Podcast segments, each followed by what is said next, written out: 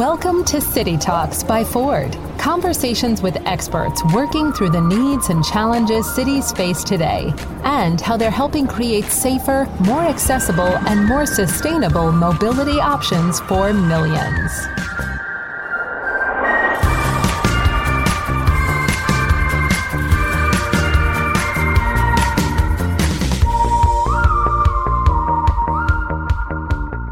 Hi there, and welcome back to City Talks by Ford.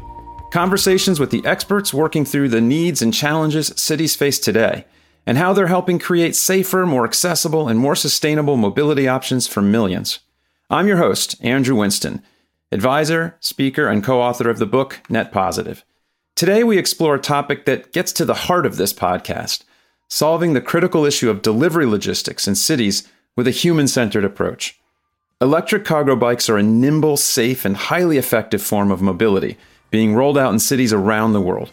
Joining me to discuss the implications and impacts of this new technology is CEO and founder of Coaster Cycles, Ben Morris.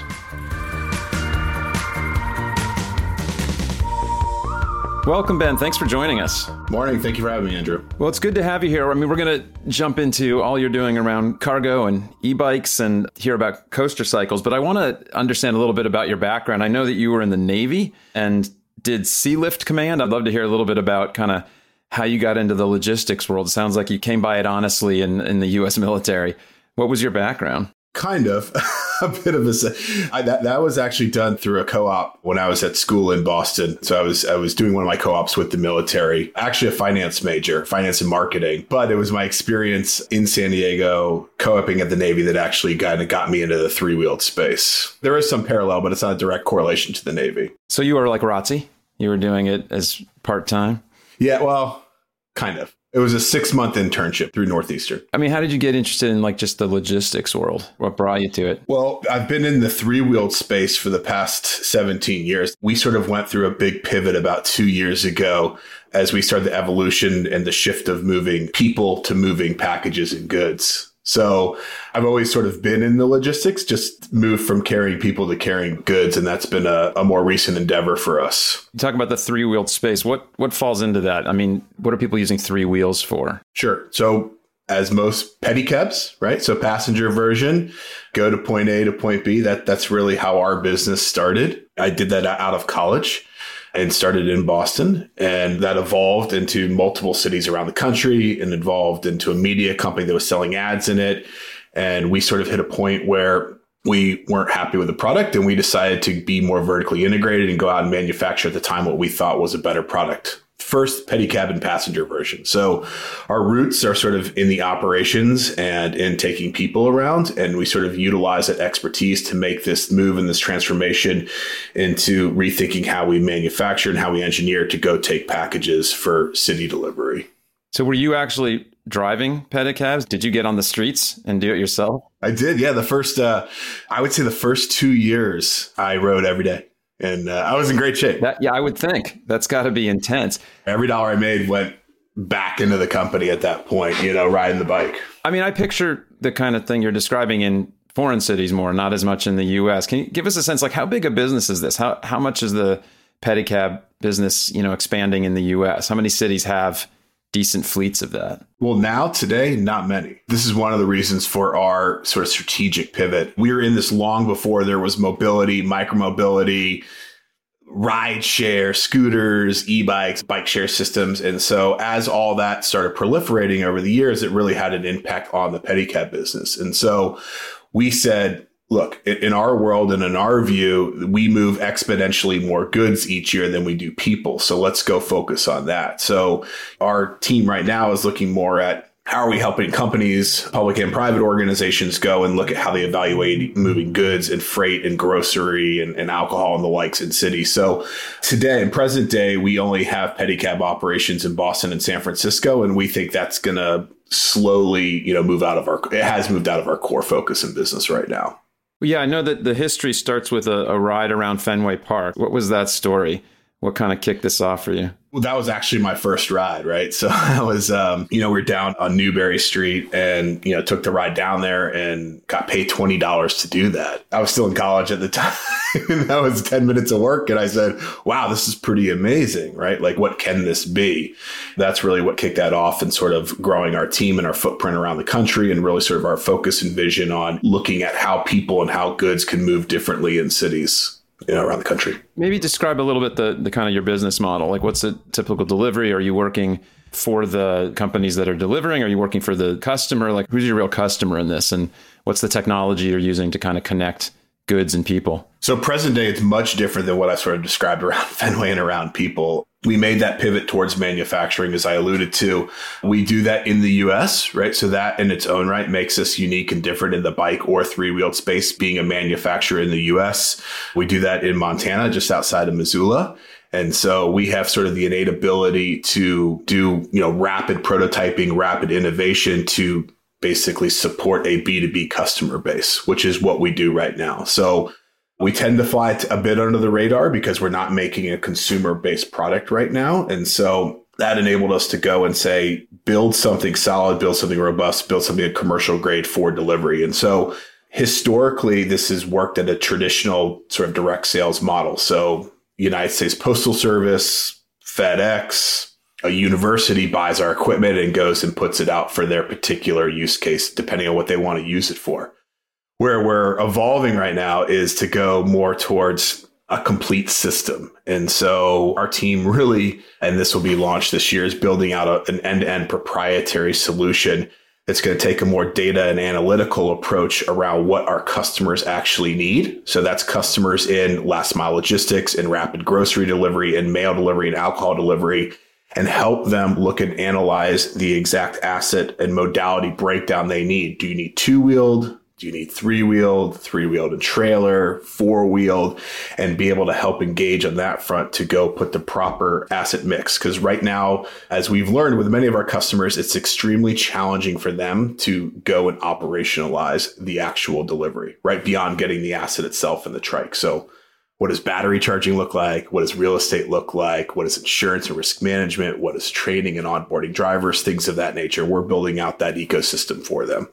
So you're a manufacturer and providing the systems, the tech and kind of operational systems for whatever a client needs. You're not actually operating the drivers, right? You're not you're not doing the the deliveries. Correct. There's a portion of our company that we probably will to some extent but yeah, most of our focus around is getting the actual asset built and designed and then building out sort of this proprietary system for them to go operationalize the delivery, whatever it might be. And it's pretty broad right now in terms of the industries and verticals we work in. Yeah. So what describe what what need are you filling? What, what are these bikes maybe replacing or or filling a new need that maybe nobody was filling? What what are they kind of doing in the world? Yeah, look, there's there's a lot of data that we're seeing in pilots, us internal pilots and external pilots that are showing, you know, efficiencies of bikes and trikes in terms of how they compare to a traditional van delivery model. And the data is super compelling. I mean, we're seeing a significant reduction in stem times. We're seeing obviously there's a there's a real TCO analysis when you look at the cost to operate a bike or a trike versus a van, electric or non-electric,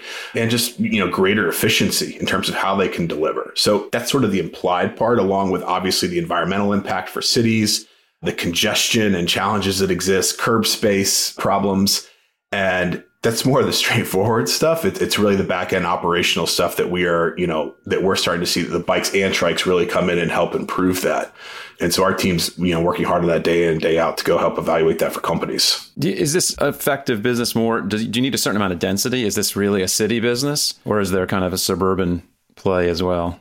Yeah. I mean, the, the natural start is in cities, but we think there is suburban could be like pretty, pretty broadly defined, but like there's plenty of like tier two or maybe tier three cities, you know, away from sort of the traditional top 25 DMAs that we might think about where we think this use case can work because the vans and the trucks still stop at many of the same addresses going down the street. So we do think there is going to be an evolution to get out of your sort of big New York cities and Chicago's and LA's that we think about first towards some of these smaller cities. I mean, what's the real benefit from the perspective of a delivery company to to use these bikes versus vans? Is it the ability to kind of get into different spaces quicker or get closer to the door? Is that that final 50 feet kind of thing because it's a smaller vehicle?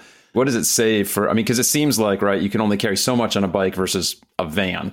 So what's kind of the efficiency play here? And I'm glad you mentioned the final 50 feet, right? I think people tend to get stuck on the last mile. And, and, the last mile is, is being used, I think, a little too broadly right now. But where the major pain point exists is really in that last 50 feet. And so obviously we recognize and we acknowledge that a trike is not going to carry the same sort of capacity as a van. But when you start looking out at a broader sort of ecosystem, so think something that involves real estate, and or cross docking or micro fulfillment options in cities. This gives a biker a trike the ability to constantly reload goods and work within the density in the area in which they're working in. And going back to some of the data, like we are seeing bikes and trikes can work more efficiently that vans can in that really last mile or last 50 feet delivery when you start looking at some of the costs to do that and the challenges that exist. And that and that's really where we're working to go and build out and help them do that beyond just the trike or the bike itself, the asset itself. You threw out some terms. You said micro delivery, I think. What does that mean? For folks that follow the space, right? There's been long, lots of discussion around micro fulfillment, nano fulfillment, dark stores, cross docking, right? So getting the goods, ultimately, what everybody's saying is getting the goods closer to the end customer. What we're building out right now is the mechanism that enables the goods to get closer to customers through an array Uh, and a network of, of real estate facilities in cities all across the country. So think now you have a physical location that is storing those goods there. And when an order comes in, we have the technology and the data to go and actually analyze that order to determine what sort of vehicle modality it can go out at, how you batch those orders together to maximize delivery efficiencies and then go and actually route uh, that order for the customer. And so, you know, again, you're taking those goods, you're getting them closer into the city where those, where that customer might be. And in some cases, you're altogether removing your traditional, you know, van or truck out of the mix. And you can do this exclusively through a bike, a trike, a trike and trailer, and a walker system in densely populated areas. Yeah. So you've talked a little bit, you've mentioned some congestion, some of the challenges cities face. What are they facing with the current paradigms on delivering? What what are cities kind of facing and how do the e-bikes and scooters three wheels, how do they factor into solving some of those problems? The, the overarching problem is that we all are buying more things online and we're buying bigger things online. And there's an expectation that we have to get those things faster. And so when you take that downstream and into the cities, it's everything. It's congestion, it's traffic, it's noise pollution, it's curb management, it's parking tickets, it's it's fatalities, it's I mean, and 20 other things too, right? And the reality is, is a lot of those exact delivery functions can happen on a two or three wheel bike. You go into a city and you see vans sit on a corner and unload all their goods onto the street and they go out and walk it, right? And like the, the van just sits there and gets parking tickets. So there's no real efficiency in that. And I think it's just if you think about the traditional carrier network, especially some of the old school carriers, this is a big mind shift for them and really challenging and a, lot more challenging than I think what's sort of public knowledge and what's talked about, about how you get and break down freight into smaller modalities in which it can get cross docked and moved on. And we're slowly starting to see it, you know, but it's taken a long time to get there. I mean, as you said, with the volume that's increased so dramatically, especially with the pandemic, and we've all experienced there's a big Amazon or UPS truck just sitting in the way, right? Blocking a street. This seems like it's a pretty good solution for that, right? You're not blocking as much traffic. You're creating a little more flow through, right? I mean, we, we've been talking to people in this series, a kind of mix of people like yourself, entrepreneurs and, and tech experts, and then DOT people, people working in the cities trying to manage these these issues. And I've gotten to know some of these acronyms like PUDO and, you know, pick up and drop off and curb and what do you see kind of happening with the management of curbs? It's something honestly I hadn't thought about before we started this series and just how much is happening at the curb front in cities. You know, where where do you see that going? And, you know, what do you think needs to happen to make them flow better? Well, I think very different perspective between the public sector and private sector. Although I will say, look, New York City, in my opinion, is being one of the most proactive, and they have to be, right? Because it's it's it's one of the cities facing the most challenges, and and they've come out and said, DOT's come out and said, look, bikes or trikes can utilize any loading zone areas just like a truck can, any yellow loading zones. Small in nature, but actually pretty important. They're going and saying, look, over the next three years, they want to designate 1,500 zones potentially where trucks can come in and cross dock freight off of the trucks into smaller modalities, right? That's a big thing. One of the unique things about our modality in particular is that it's small and it's nimble, right? And so we're not getting on the public right away, you know, i.e. the curb.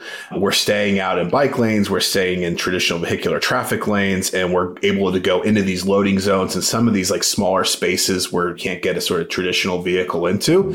And that works to our advantage and certainly helps us go out and achieve this operationally. But there's going to be a lot of discussion and there's a lot of opportunity opportunity, you know, and, and technology opportunity to go look at how we th- rethink the curb. And we're just in the infancy stage of that. And I think that's really going to change and modify over the coming, you know, two, three, four years. I mean, we, as we've talked to other people, there's clearly been a movement in, in cities to remove some lanes or dedicate them in different ways. Is that promising for you? Do you see like delivery lanes coming up or, you know, car free lanes that maybe are are really made for bikes and delivery bikes? Is that the future that you think cities need? Well, you see that in Europe. You know, you, you see yeah and I've heard all different names for them, like call it a mobility lane, a bike lane, uh, whatever you want to call it, right?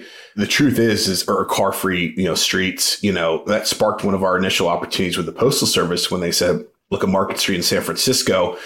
How do we go make deliveries on a street where you can't run vehicles down it? It's where we had a carrier tell us, look, my operator on Market Street's getting $4,500 in parking tickets every single month. Like, there's got to be a better way to do that. I think we could get there, but I don't think what we're doing, success in what we're doing, won't be predicated based on a city's ability to make a mobility lane or not make a mobility lane. It certainly will help it, but I don't think it's going to be imperative to like make us successful in what we're doing. So you have to be able to work with whatever they're throwing at you or whatever's possible, whatever's happening.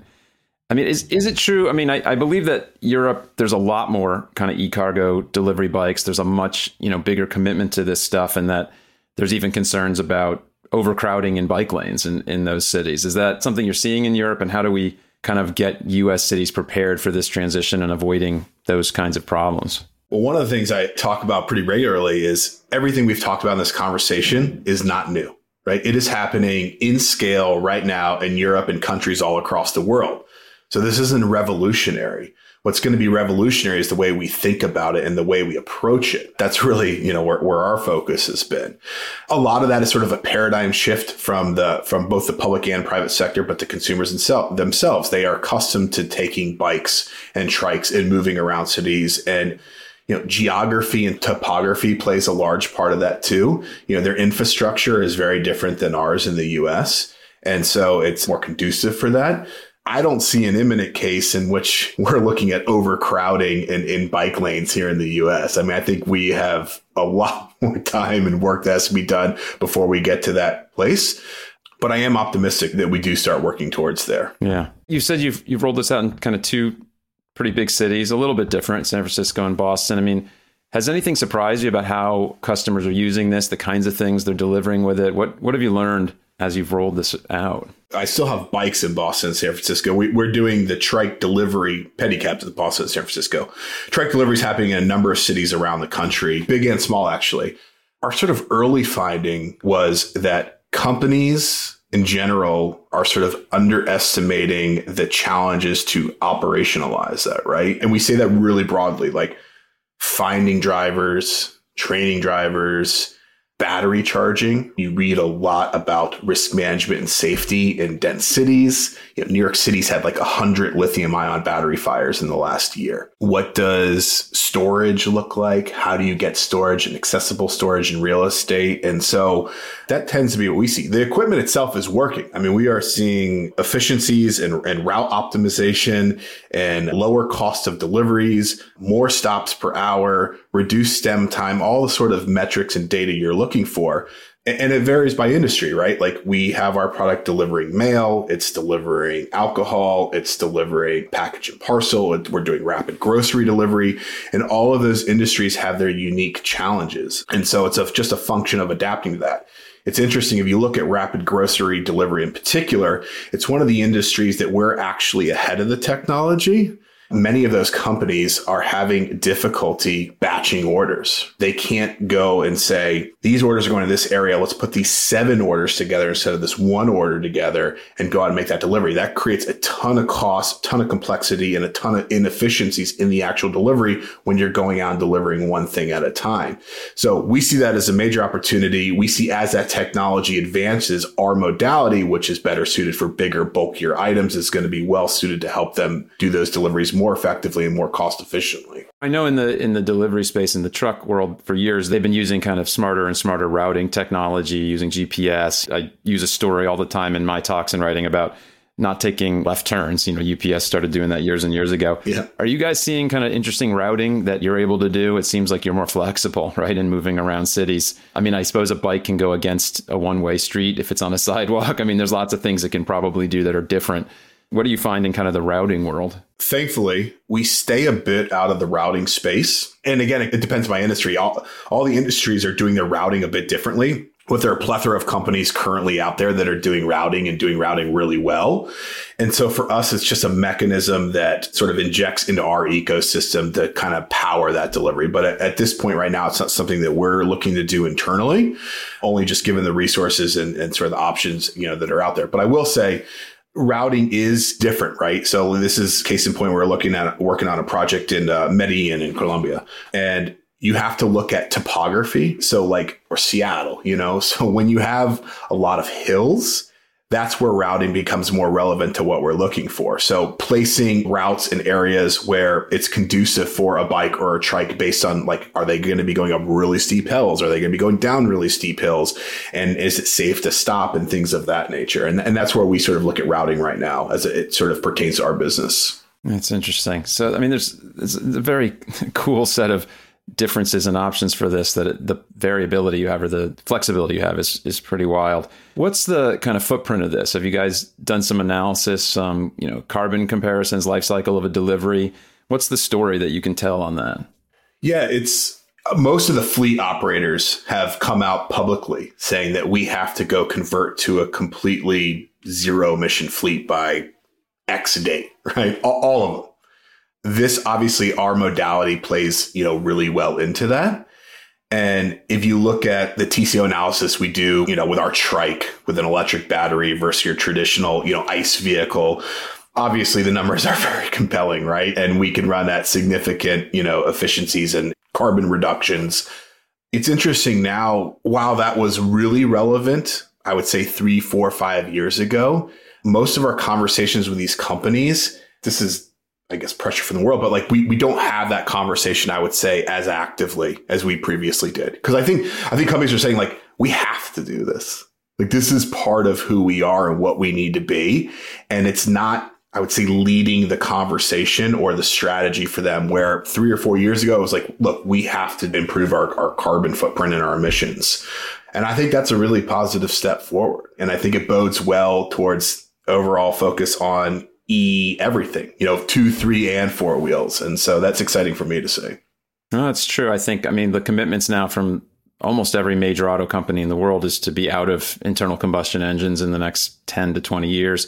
FedEx, as you say, they've committed to pretty much zero 2030, 2040, maybe. You know, they've kind of set these similar goals. One last thing I want to ask you that's kind of interesting is you based manufacturing, you said in Montana, right? You're kind of a US manufacturer. How'd you think about that? Because clearly there's manufacturing options abroad that are likely cheaper or generally are.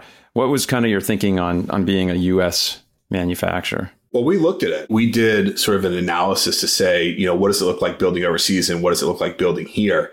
You know, we don't talk about it enough because I would say it's probably our strongest competitive advantage right now in the space. You know, there's a lot of conversation around onshoring domestic manufacturing, look, you can't go a single day without reading challenges that exist in the supply chain across every industry and vertical about shipping containers sitting docking out at sea for 60 days. I mean, it is very real and it is, has a massive downstream effect, you know, all the way down to the customer.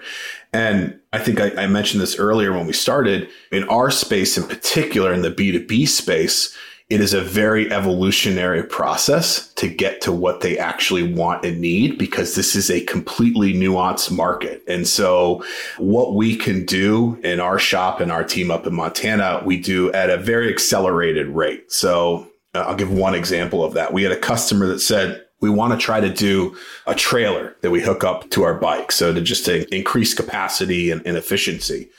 And so from when they told us that it took exactly 10 days to go and have our engineers draw it, to get the material, cut, weld, powder coat, hook it up, and go show to our customer. And so when you start looking at Asia or some of these other countries, like you can't even move stuff on a boat right now in 45 days, let alone the back and forth. And so, and we still in our business, still the bike business, right? So we still rely on componentry and stuff coming from overseas, but the core part of our manufacturing and assembly does happen here. And it has been, you know, it's really important. And I think companies now are starting to recognize that for all all types of manufacturing and we bring them out and we show them what we can do and that that's really worked our advantage yeah, it's really part of the full story of a product or a service now is where are you making it, who's making it, or what are their wages like, what's the footprint, you know, all of it. I think that's part of what, you know, being a company today is to understand and be able to tell your customers and consumers how everything's done and who's involved. So our final question is kind of lightning round. We just ask you to kind of think ahead 20 years. If you're looking out the window, you're in a city, what do you hope to see? What do you expect to see? I think, you know, kind of going back to what I spoke earlier on, I think we're going to see a massive shift to getting goods much closer to customers. It's going to be a wide variety of goods and it's going to be a wide variety of modalities that are going to be moving it. So we talked a lot about trikes and bikes today, but it's going to be robots and it's going to be drones and it's going to be autonomous vehicles and it's going to be, you know, a very multimodality approach. I think it's going to be a mostly all electric approach in asset mix. And I think cities will look different from that perspective. And I think as consumers, we're going to continue to drive that based on based on our needs and wants. And we're going to have the ability to get goods faster, cheaper, and more environmentally friendly. And what we're doing at Coaster is going to be one part of that ecosystem, not the only part of that ecosystem, but we think we have the right opportunity and the right strategy around building that infrastructure out for customers across a variety of industries today and, and beyond. Great. Well, thank you, Ben. I'm a believer. It sounds like a good vision. Thanks, Ben. Thanks so much for joining us. Yeah, thank you for having me. Really appreciate it.